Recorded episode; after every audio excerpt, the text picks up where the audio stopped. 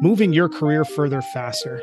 That's the mission behind Cascading Leadership. Each week, we're bringing you stories of women, immigrants, members of the global majority who have risen to the ranks of senior leadership in the world of business. Get ready to gather the insights of some of the world's best business leaders and apply those to your career. If you're interested in sales and marketing effectiveness, organizational effectiveness, talent strategy, DEI, or HR tech, tune in. We're going to share with you what they don't teach you in business school. Welcome to the show. Welcome to today's episode of Cascading Leadership. I am your friendly neighborhood talent strategy nerd, Dr. Jim. This is the season three premiere episode. And in this conversation, our featured guest is going to teach us what are the foundational elements of empowerment. We're also going to learn what are the things we need to do to move past the performative empowerment culture that exists today. And we're also going to learn how to build the confidence and, necess- and resilience necessary to overcome any obstacle. And the person that's going to guide us through this discussion is joining us today. Ashley, welcome to the show. Oh my goodness. Thank you so much for having me. I'm thrilled to be here. And we're going to kick off your new season with a lot of interesting and exciting efforts to connect empowerment. Just as some context for those that are joining the show or listening to us, Ashley and I met uh, earlier this year at SHRM Inclusion in San Diego. And she's got a really powerful story that ties into the conversation that we're going to have today on empowerment. And rather than me telling you that story, I'm going to have Ashley tell us a little bit about the work that she's doing, the impact that she's making, and then that's going to frame the discussion that we're going to have. So I'm the president and CEO of Empowering Differences, which is a intersectionally based leadership development organization. We help leaders really understand their top 10 most common differences and how to drive empowerment faster through all of those 10 differences through curated specific leadership actions that drive those measured impacts fast.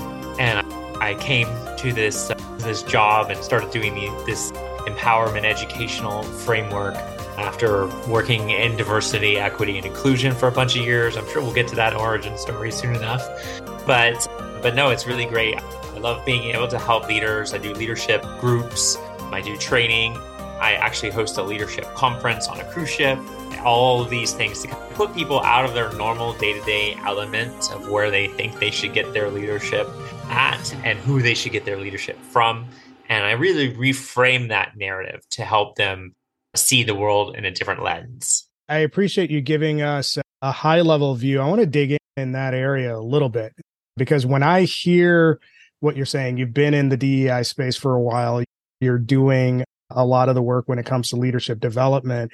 And as a passive bystander, if I'm sitting here hearing this, the question that would pop into my head if I don't know you from anybody would be what makes your specific leadership program different than any number of other leadership programs? I would probably tell them a little bit more about my research that went with my leadership program. I actually spent about eight years of research connect it to all of the differences that we have as humans, forming a research panel by having dialogue discussions and research questions that the group went through. We were able to really center around this leadership model to make sure that it would have a lasting impact towards all the differences that we have as humans. I appreciate the context there. And I want to tie in one other element of what you mentioned earlier, which was the intersectionality aspect of the work that you do.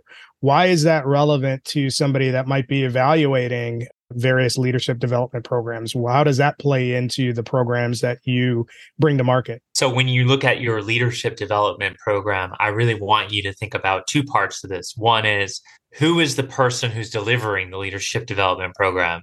Because if you don't always have intersectional differences represented across the person who's delivering the leadership message, it's not going to necessarily have the same resonance as it will if you look at the differences. So if you have just one one gender delivering all your leadership program or you have just one race you want to make sure that it goes across all the differences because those lived experiences that those individuals have as a leadership development expert this gives them the ability to connect their own lived experiences to connect on resonance for the person who's listening on the other end.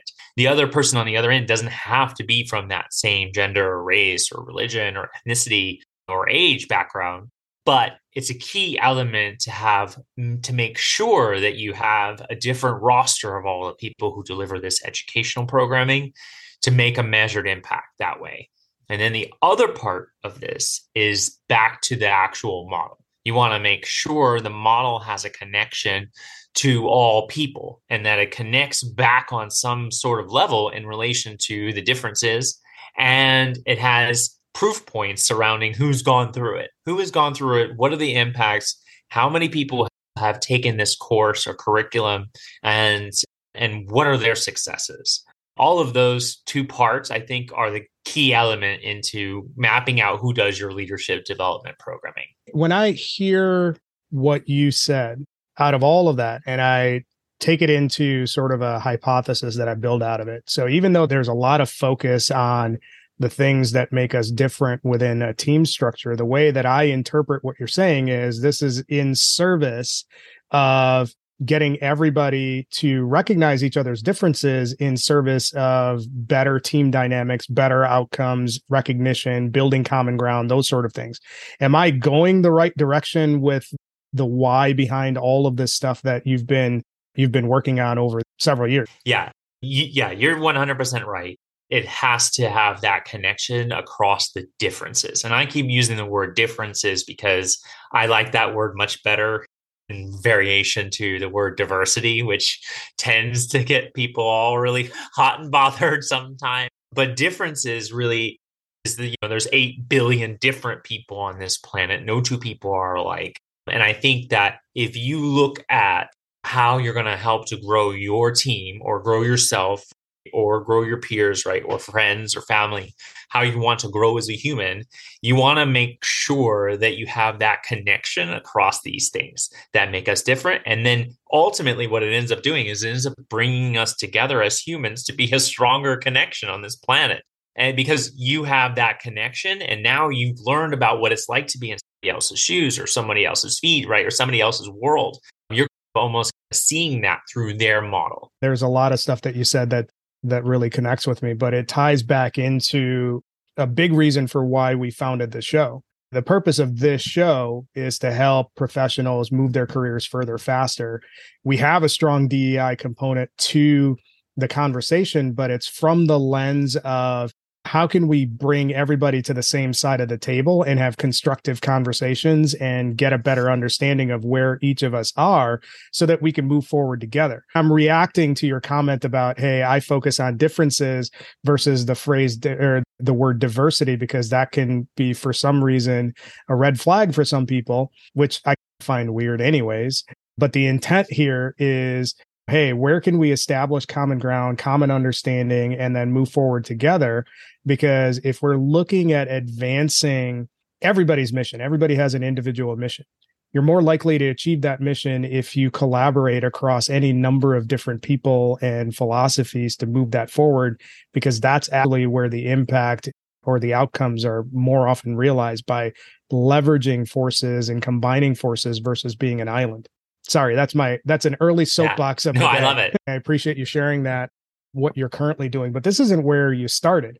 So wind us back and tell us about how you actually got here. I actually started my first career in the restaurant industry and in the restaurant industry i worked as a server. And i remember my first manager he said if you're he said, Hey, Ashley, if you're early, you're on time. If you're on time, you're late. And if you're late, you're unacceptable. and I said, Wow, okay. So this is my literally my first moment in learning about leadership development from a leader. And it was that moment that I was like, Wow, okay. I'm gonna I'm gonna learn how to be a really good leader. It was your first gig in Wisconsin because that's a Vince Lombardi adaptation because that's what he would do as the head coach of the Packers. I think that he was from there, but it okay. was definitely in Florida. I remember that like it was yesterday. And then that kind of got me hooked. And then I was like, okay, I'm going to do that. And so I started doing that in the restaurant industry and I grew my to be a general manager. And then I was a, I was a regional, I was doing tr- training, certified training program. I would build programs for learning. And then I was managing a team of 50 people was the HR point person in the restaurant industry, as I'm sure you can imagine, if you're not hiring, then you're going to be in a really tough at some point. So I learned a lot about recruiting and retention in those early days in the restaurant industry. And then in 2008, I, after working 12 years, I lost my job. It was like a perfect storm of things that happened. And then that's when I had to really almost reinvent myself in many ways. It's really interesting, Ashley, that you mention your stint in the restaurant sector. And especially what caught my attention is you're spending time within the talent acquisition space, within the HR space, and you referenced hiring. So the hospitality and restaurant sector typically can have, yeah, I don't know, 200% turnover year over year. Oh, yeah. Some, some, there were 150 or below was a good target. So when you think about the pace that you had to operate in, how did you build the grit to deal with that? Because most HR professionals and talent acquisition professionals and just people leaders in general build really solid connections with the people that they bring into the organization. But if you're turning them over at 200%, that's got to be grating. So tell us a little bit about how you overcame that aspect of the job because that's got to be cool. Yeah my recipe was to make it almost like a family and which is hard in a chain kind of style of a restaurant business but just by having humanistic related conversations with people and actually getting to know what's important to them you'd be amazed. And but knowing going into the conversation that you're probably not going to have that employee for very long but treating them like they're just a part of the family is and when I say family, like I'm talking about that you actually really like this person. Because I know that sometimes we can have family and it not be a good scenario. Yeah. Uh, the common wisdom is if you ever hear an employer describe their organization, we're like family here, that's a big red flag and you run the other way. Yeah. But to the point of we would have an actual conversation and actually care about each other. And I really wanted to make it be known that that they were going to go off to college. And then when they went off to college that they were welcome to come back and work when they come for the home for the summer. They could come back to work during spring break. They could come back to work whenever they wanted uh, because i wanted to be able to make it known that they were always welcome. So i think that that's part of it. And then the other thing i would say is is it goes back to the differences that we have.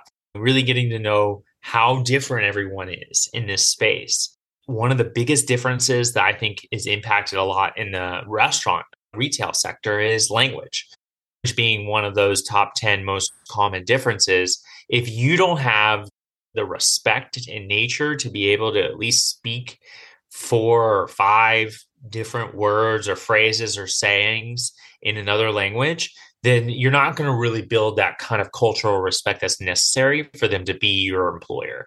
And so in America, obviously you need to be able to speak Spanish in some nature, especially in this industry, because that's going to be a lot of, of what people may speak. So I learned a lot of restaurant Spanish to be able to make that bond stronger.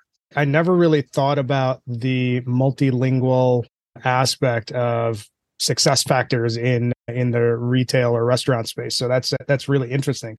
One of the things that you mentioned is that after this pretty long stint in in the restaurant space you basically had a confluence of events where you were out of work and you decided to reinvent yourself. So tell us a little bit more about what that process looked like and what that involved. I was out of work and i was losing my house from the 2008 housing crisis. And i really wanted to find a new home but what i found when i was readying myself, I really actually worked a lot on step one of my leadership model, which is know yourself. And that was all about doing research around how you solve yourself in the world. And it really helps you to focus on building your own confidence framework. And then that is what led me to have conversations and try to and be ready to go back to work. And I went through this process of trying to find employment and I realized that I could find employment, but it was going to be an entry level position somewhere. And I was going to have to work my way up. And that was like the ultimate red flag that I needed to have waved at me that said, hey, if I'm going to go and work and have to work my way up in an organization again, then at least I'm going to do it and be authentic and live only one life. and stop hiding who I really am. And, and that's when I made the decision to to transition my gender because I just wanted to be comfortable. And if I was going only going to be a part-time associate starting in a bank, then at least I was going to do it and be comfortable and be me.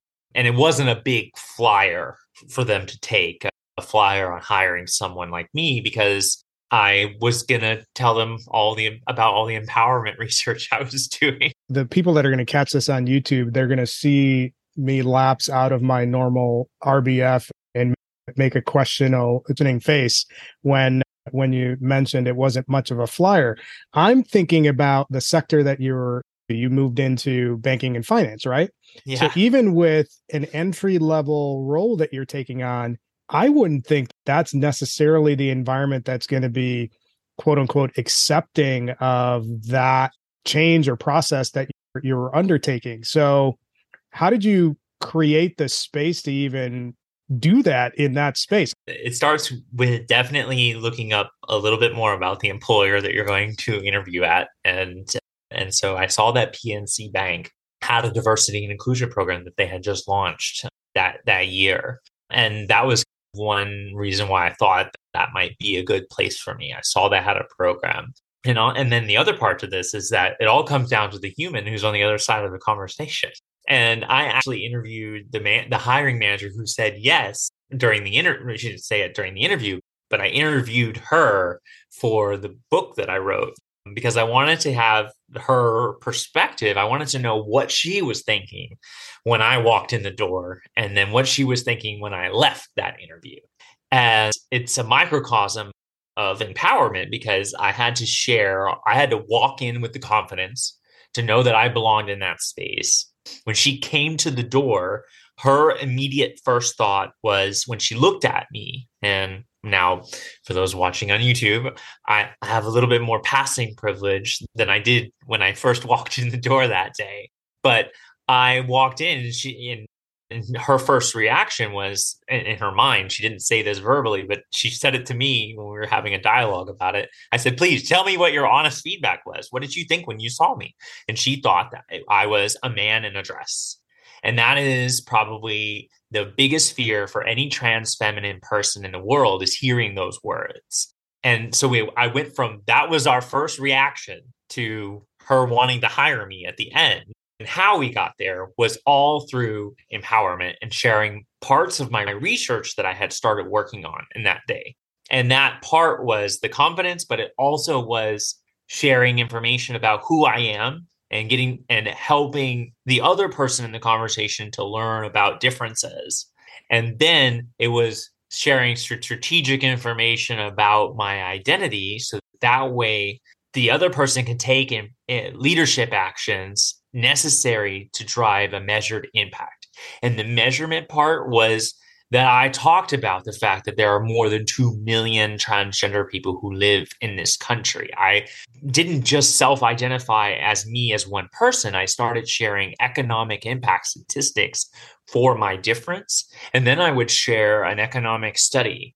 I would share information from the UCLA Williams Institute, and I would share information from the National LGBT Chamber of Commerce this kind of information really started to change the dynamic of the conversations. And it was that moment that I had the conversation with her where she said, Wow, okay, this is really interesting. Uh, I think you're actually way overqualified to be a teller, a part time teller in the bank.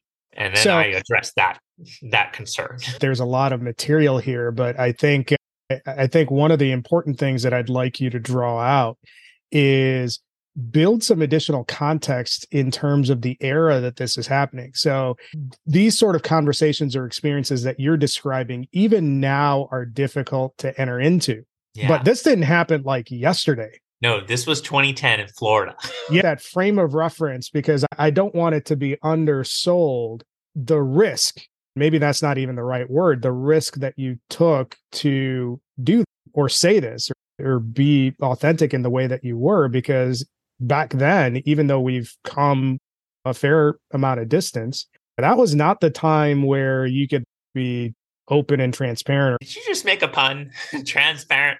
oh my God. No, I didn't. I didn't. I don't think that could be undersold as as far as well, the era that you did this. Yeah, but the thing is that when I got to that interview at PNC Bank, I had already had 40 no's. So I had a door slammed in my face. I had the cops called on me. I got trespassed from a job interview. I got to experience all the ways that it could burn and crash really fast. And I got told, oh, you don't have a job interview here today. Oh, you have the wrong address. Oh, we don't hire people like you. Please leave. Those were all some of the conversations that I had. And those all kind of shaped the way at which I was going to frame the information with enough heartfelt information around how I was going to show up and how I was going to move. I was going to address all of those things that I was going to be here in this moment. I was going to show up for work. I was going to be respectful, look respectful. Had to address all of those things, plus hit him with the economic statistics.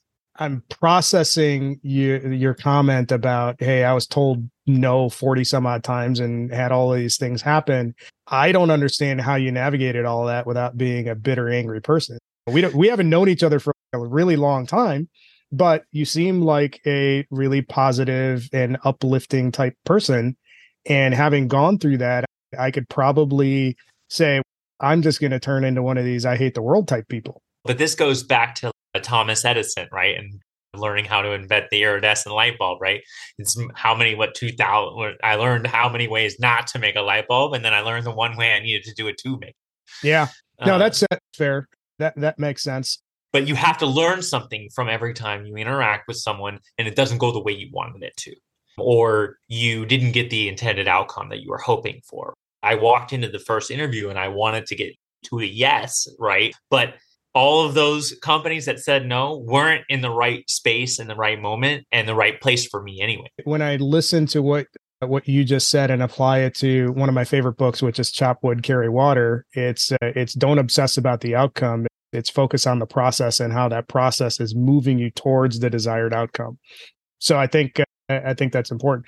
So really love the fact that the way that you got to your win got to your yes was by tying in all of the economic impact and making the business case. So you ended up getting the job and now you're in finance and banking as a bank teller in a job that your hiring manager is saying you're potentially you, you're overqualified for so how did you bridge or move through that environment? That is when i just kept the pedal to the metal in essence. Uh, i realized that in the banking finance world you're either an ops person or you're a salesperson.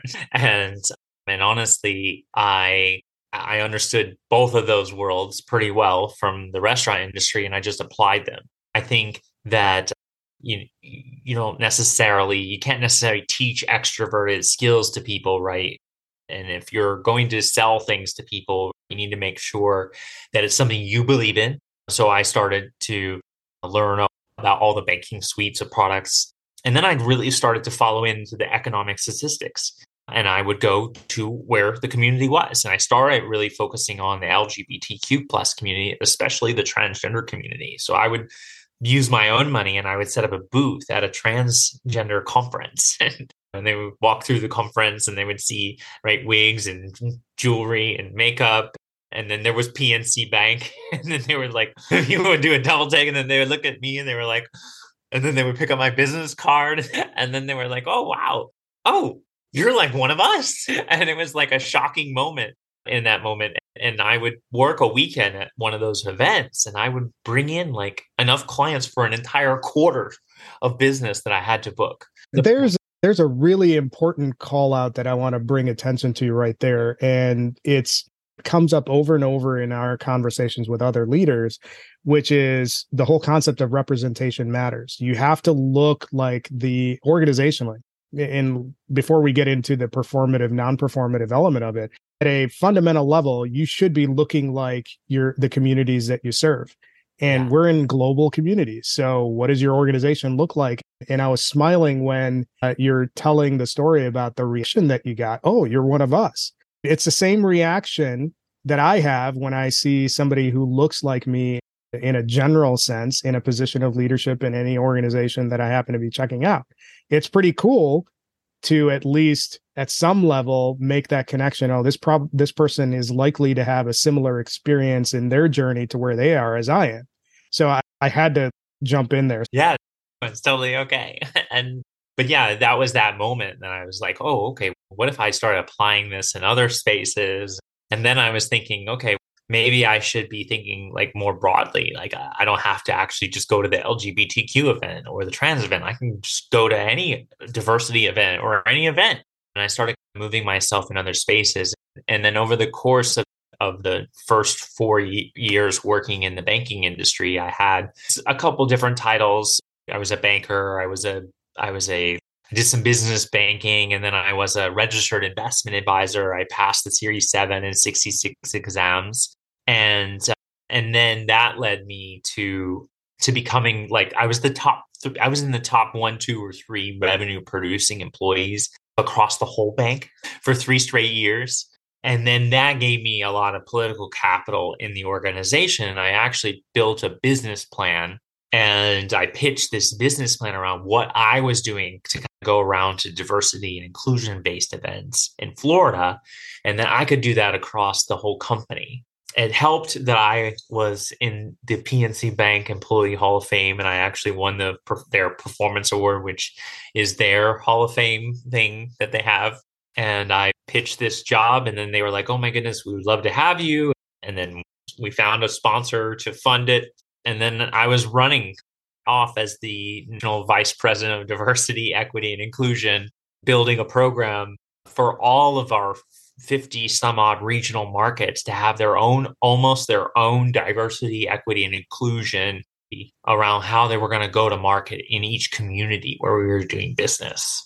When i listen to that journey it's move from having a niche focus and building that and proving out a revenue model and then expanding that out. How did you keep from getting pigeonholed into where that's great and all, Ashley, but we want you to do this sort of thing, which is your quote unquote wheelhouse. Did you encounter it? And if you did, how did you get over it to make a more broad based business case? That kind of really stems into why step three is to develop your strategy of my four step leadership model. You have to have a strategy to empower all 10 of your differences. If you think that you might be getting pigeonholed, then that means you're probably your strategy is pretty basic to one of your differences or two of your differences. And what happens for those in the LGBTQ plus community is we start getting pigeonholed about gender or sexuality. And so that did happen to me. It happened to me even after I got to that position. It still happened to me because I was the national VP of DEI. I was still being asked to go and speak at the Out and Equal or at the LGBT chamber or, hey, we want you to come and march in the Pride Parade with us. Those were the kinds of things I was getting asked to do. I wasn't being asked to go and represent other of the diverse dimensions of differences. So then that's when I said, you know what, I need to make sure that I put myself out in those spaces and that I certainly just show up, even if I'm not invited, and I'll work my way into the room and I'll say, hey, yeah, I'm here. I'm representing PNC or sometimes the worst what someone's going to say is no you're not allowed here. There's an interesting aspect or di- element of your career progression during your time at pnc that i'm curious what your take would have been. So i think one of the things when i listen to you tell the story is that you've built this you called it internal capital i think is the phrase that you use but that was from production. You won all these accolades and i'm we'll never know the answer but i'm curious how would that story have turned out if you were a middle of the road producer that still went this route? Would you have gotten as far in terms of advancing these no. issues? there was a fork in the road actually okay. earlier in my career there. So the fork was, I think it was like probably in the first like five, fifth, my fifth month or sixth month there um, the head of the bank for Florida what for retail was in in the branch that I worked in. And she came up to me and we were having a conversation. And she was like, I should everybody just keeps talking about you. I have to meet you. right. And so we had the conversation and it, ironically it was during the holiday season. And I want to say that I was talking about how I was going to help a nonprofit organization have this biggest turkey donation ever. So I had to go after work and find as many turkeys as I could at all the grocery stores. And so we were talking about that, and she was like, "Oh my gosh, how can I support?" And we were just having a conversation, and she actually, literally in that moment, asked me if I wanted to enter into the leadership development program for managers and become a branch manager in the bank. And I remember it clear as day because that was what happened when I was in the restaurant industry and they saw that I had leadership skills and they immediately wanted to suck me into that leadership model, right? So that that way I would go into the development program and then I would be a branch manager, I would get VP, I would get that VP title. But then I thought to myself, I literally went back in my lived experiences and I said, the same thing could potentially then happen to me. I'm going to go in that pathway. It'll work out great. I'll become a branch manager probably pretty quickly. And and then I'll be a branch manager. And then what's after that? And I didn't have a lot of confidence that was going to get me onto the national stage and then the international stage where I am right now today. But that was my thinking was that if I took that path and that was going to potentially limit how, how I would have had a lot more layers of people. Retail banks have lots of layers of people. You go from branch to regional to super regional to yeah. state then you know it's like literally there's 10 layers of management levels to get to the top. And i literally said you know what? I'm going to go i'm just going to focus on being an individual contributor for right now. I'm going to i'm going to continue to do that. And that way i'm going to gain that capital that way. And i'm going to see it i'm going to try it this way because i want to see what happens at the end of the day there's a really interesting aspect of what you just said that ties me back to a conversation that I had recently with Chris Williams.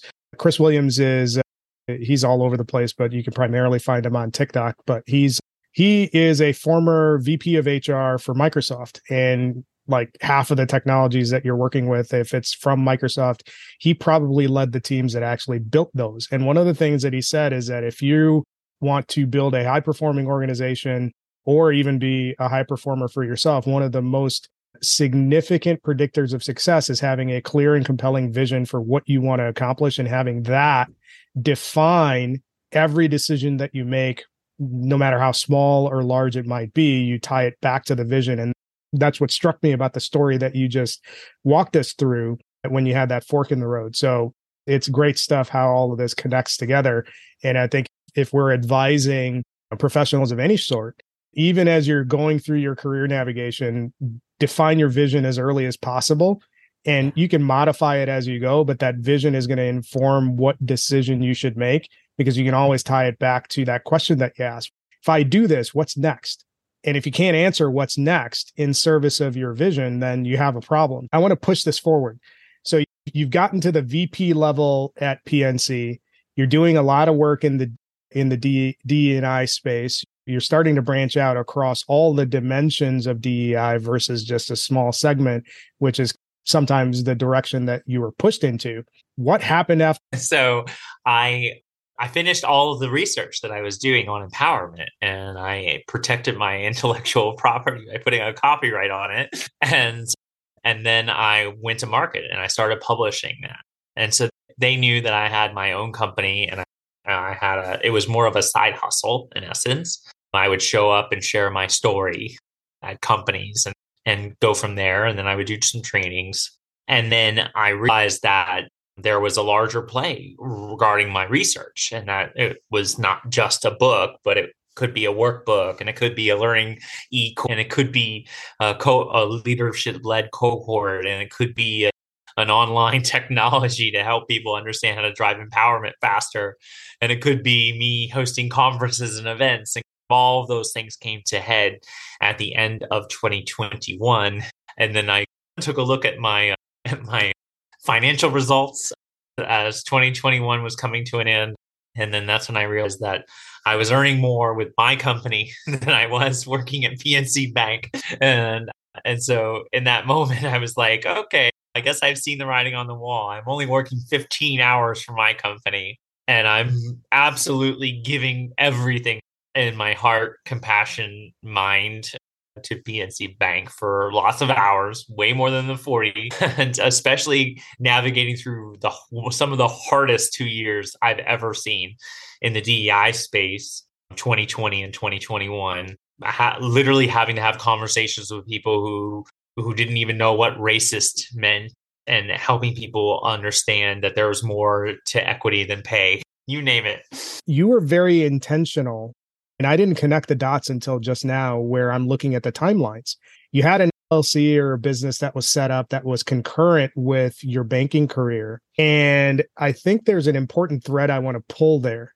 So if you're thinking about a general career navigation perspective, why were you intentional about setting up those two streams in in service of a broader vision that you had for yourself? And how is that relatable to an average professional that is working through their career right now? Because everyone has your own personal brand and your personal brand is everything that you're known for. When someone wants to look potentially hire you they're going to look you up on google right? They're going to want to see what articles have you contributed towards? What publications are you in what are your what is your expert if you're really an expert on leadership right where are you at? Are you in forbes? Are you in bloomberg business week? Are you in these places?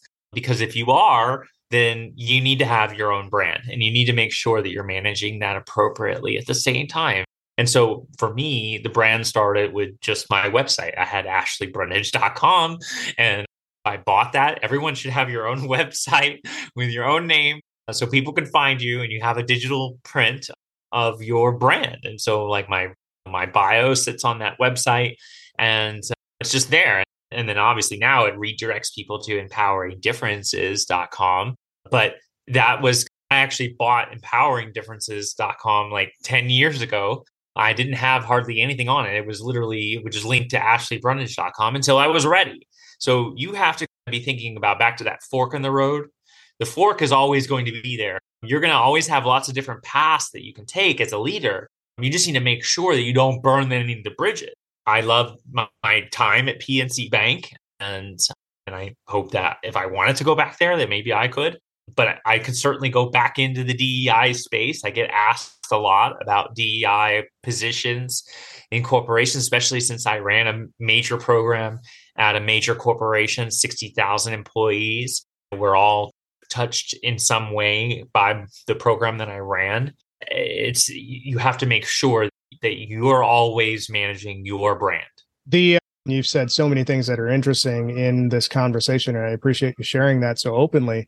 But there's one you're going to laugh when I say this. There's an element of your story that I tie to how you play poker. Your best just buckle up. I'm going somewhere with this. And I so, play poker. Okay. Oh, great then you know the concept of being pot committed. You mm-hmm. never want to get into a position where you're pot committed on a single path unless you're absolutely dead on sure that you have the best hand.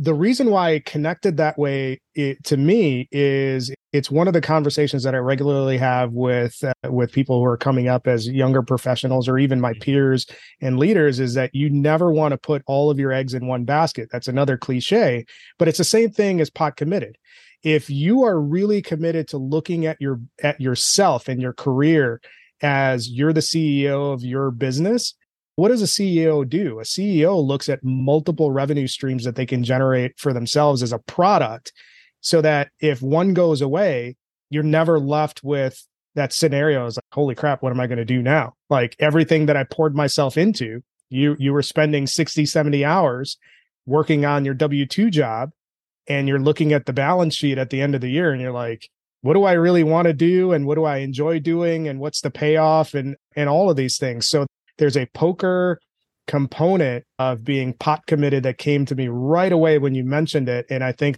that's phenomenal advice to anybody that's looking at how do you navigate a career. You have a lot of different options. And i would add too while you're on that career journey, also use the poker analogy of pot committed because in order to know if you're pot committed, you have to be looking at the pot and counting how much is in the pot. And that means that every time someone puts money in the pot, you should be able to look at it and know exactly how many chips are there and approximately how much money is in that pot. And then you should be able to process a percentage number in relation to what you have left of capital how much capital are you holding onto your own hand and in every moment that you move about this world so if that's in my own company right so when i signed a contract to do a conference on a cruise ship I knew what the overall impact was. There was a $110,000 commitment. I knew that was the end goal. And so I said, okay, I can pull back. I know what the actual full commitment is. Well, I can lower the count, I can lessen the impact, but I know how much money I'm committed to doing. Yeah. So monetary part of what you do to grow yourself and your company, the company you work for. You should do this even as an HR professional in the company you work for. Oftentimes, as HR professionals, we tend to not think about us as being the monetary instrument for the organization, but you really are the mo- one of the most monetary portions of the company you can have a major impact, right? On the retention, the recruiting, right? How much does it cost to bring someone? You have to know these number pieces because that's where the empowering data lives. That's where the power number and empowerment lives. The way that I understand what you just described when we're and we're going all out on the poker references here is that when you're looking at the pot. No, we're going all in. That too. We're going all in. But the way that it connected with me is that not only do you have to know what's in the pot, you have to know how much of that pot are you responsible for?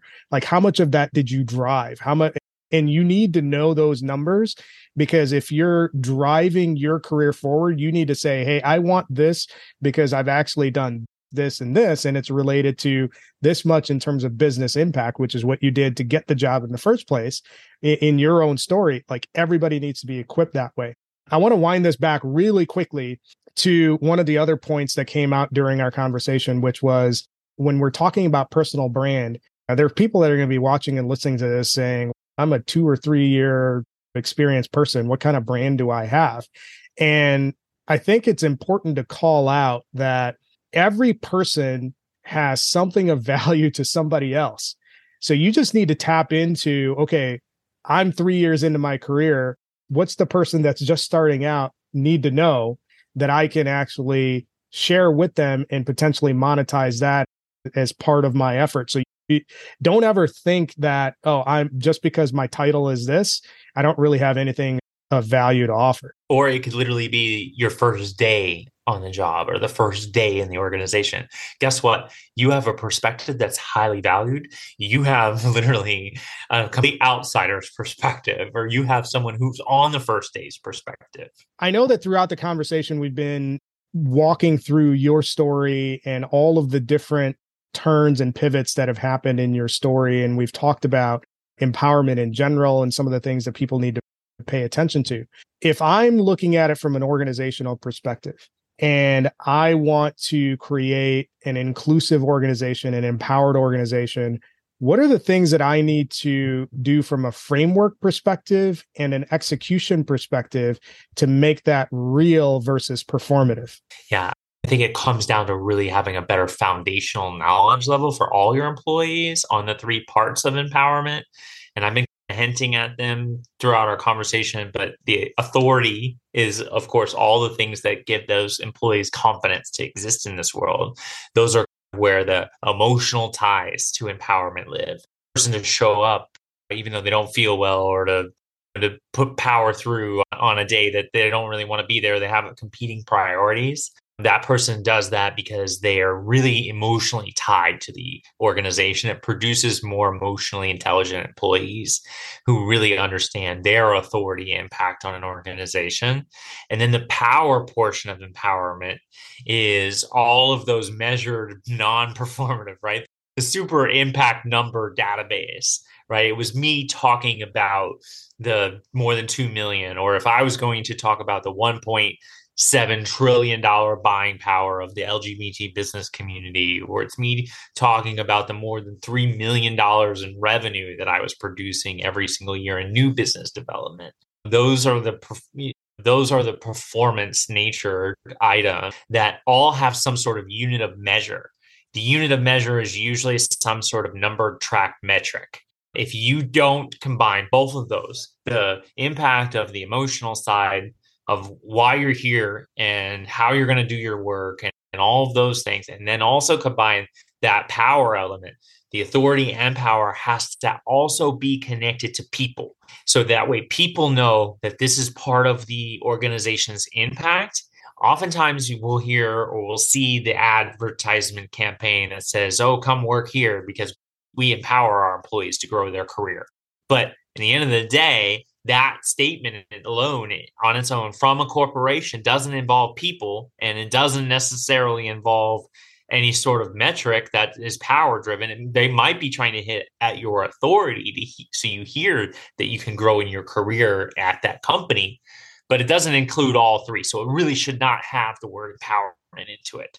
Have to be able to combine all three elements. So an employee could go on an ad and say, come and work here because I worked here for three, four years and I grew in my career from part time associate to become the national vice president of DEI.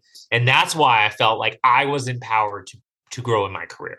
I could say that could be an ad. When I think about authority and power, I look at it slightly differently. If we're trying to make DEI or any element of diversity or empowerment real and versus not performative, you have to have buy in but not only just buy-in you have to have people that actually live what you're talking about at the highest levels of the organization tell me a little bit more about how this model plays into getting your executive and senior leaders to live what they're talking about as a function of advancing DEI in general, but empowerment in particular. Yeah, that comes down to the differences.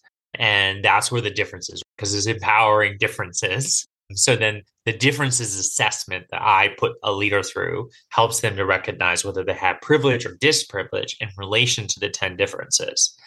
And then that's where, if they see that they do have a privilege or they see they have disprivilege, those are the items that they should be focusing on first. And then that's how they drive the empowerment faster is through those leadership actions and the four empowerment steps. So the four empowerment steps also then connect through the empowerment.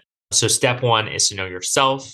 And that's where you'll learn the emotional intelligence necessary to execute what you feel empowerment is and how you connect with it, and then how you connect it to other humans.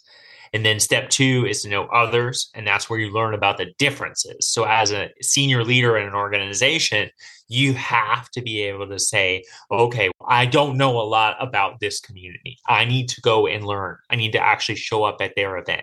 This is why you have employee resource groups. If you have them so that way the people who are not from that difference can show up and actually learn about that community. The first employee resource group that I ever joined was the Asian Pacific Islander employee group at PNC. I showed up there because I really wanted to learn more about that community and that culture because it was the one that I knew the least about. And so that's how you actually grow as a leader is you learn about the differences. And then step 3 is to develop your strategy. You develop your strategy for all 10 of your differences, not just one of them. So you even have to have so for white male executive leaders who are cisgender and straight, you also have to learn about and build a strategy for race or sexuality even if those t- terms or those differences make you uncomfortable you need a strategy around how you're going to drive empowerment through differences for each of them and then the fourth and final step is those empowering actions as i call them and then those are the actions that you do based on your differences so whichever differences that you have that that need the most empowerment for self for you as an individual contributor then those are the ones you should focus on driving empowerment faster through. And if you're the leader, then you need to make sure that you're empowering the other people in the organization. Just those two things that you or two elements that you just mentioned could be a show in and of itself. And breaking news, uh, if you want to dive into the details, I'm sure Ashley is available for hire to help you through all of that. So I'm just throwing a plug in there for you. This has been an awesome conversation, Ashley. I appreciate you sharing all of that insight.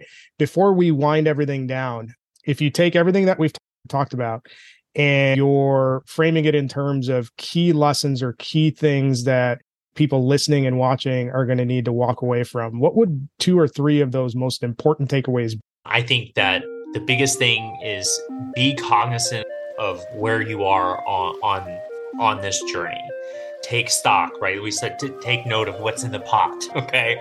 Back to the poker reference. You should know how many chips you have left in this journey, where you are, how committed you are to the organization. All of those things drive into you as a leader. That connects back to the differences, it connects to the empowering actions that you do. All of this requires you to look at this stuff very holistically, like literally thinking about step one, know yourself have to do that holistic evaluation of where you are on this journey. Great stuff, Ashley. Last thing before uh, we sign off, where can people find you? Yeah, so definitely go to empoweringdifferences.com. That's where all of your empowerment needs are there. And then if you want to connect with me on social media, I'm at Ashley, A S H L E Y T Brundage, B R U N D A G E. Um, and you can find me on any and all of the social media platforms using that. And then you can also connect with my company, Empowering Diff on social media because differences is just too long apparently for I appreciate you hanging out with us and and sharing your story and also the critical takeaways and lessons that, that came out of your journey. I definitely hope that uh, you share this out with your friends. When it comes to cascading leadership, our mission as a show is to help people move their careers further faster. So definitely listen to the show, subscribe, and follow on all of your favorite podcast platforms. You can find us on YouTube. We're on TikTok. We're on LinkedIn. That's the main channel that we're on. Tell a friend because one of the things that we're looking to do is is aggressively grow the the listenership and we've had a great first couple of seasons this is the kickoff to season three, and we will have a lot more interesting conversations coming up on future episodes of Cascading Leadership. Thank you for listening to this episode of Cascading Leadership. We hope you enjoyed the story as much as we did. Make sure you subscribe to our show on your favorite podcast player. Follow us on YouTube, TikTok, LinkedIn, Twitter, and Facebook. Leave us a review. Tell a friend. If you're interested in sponsoring the show, reach out to me at jim at cascadingleadership.com. Tune in next time for another great episode that will help you move your career further faster.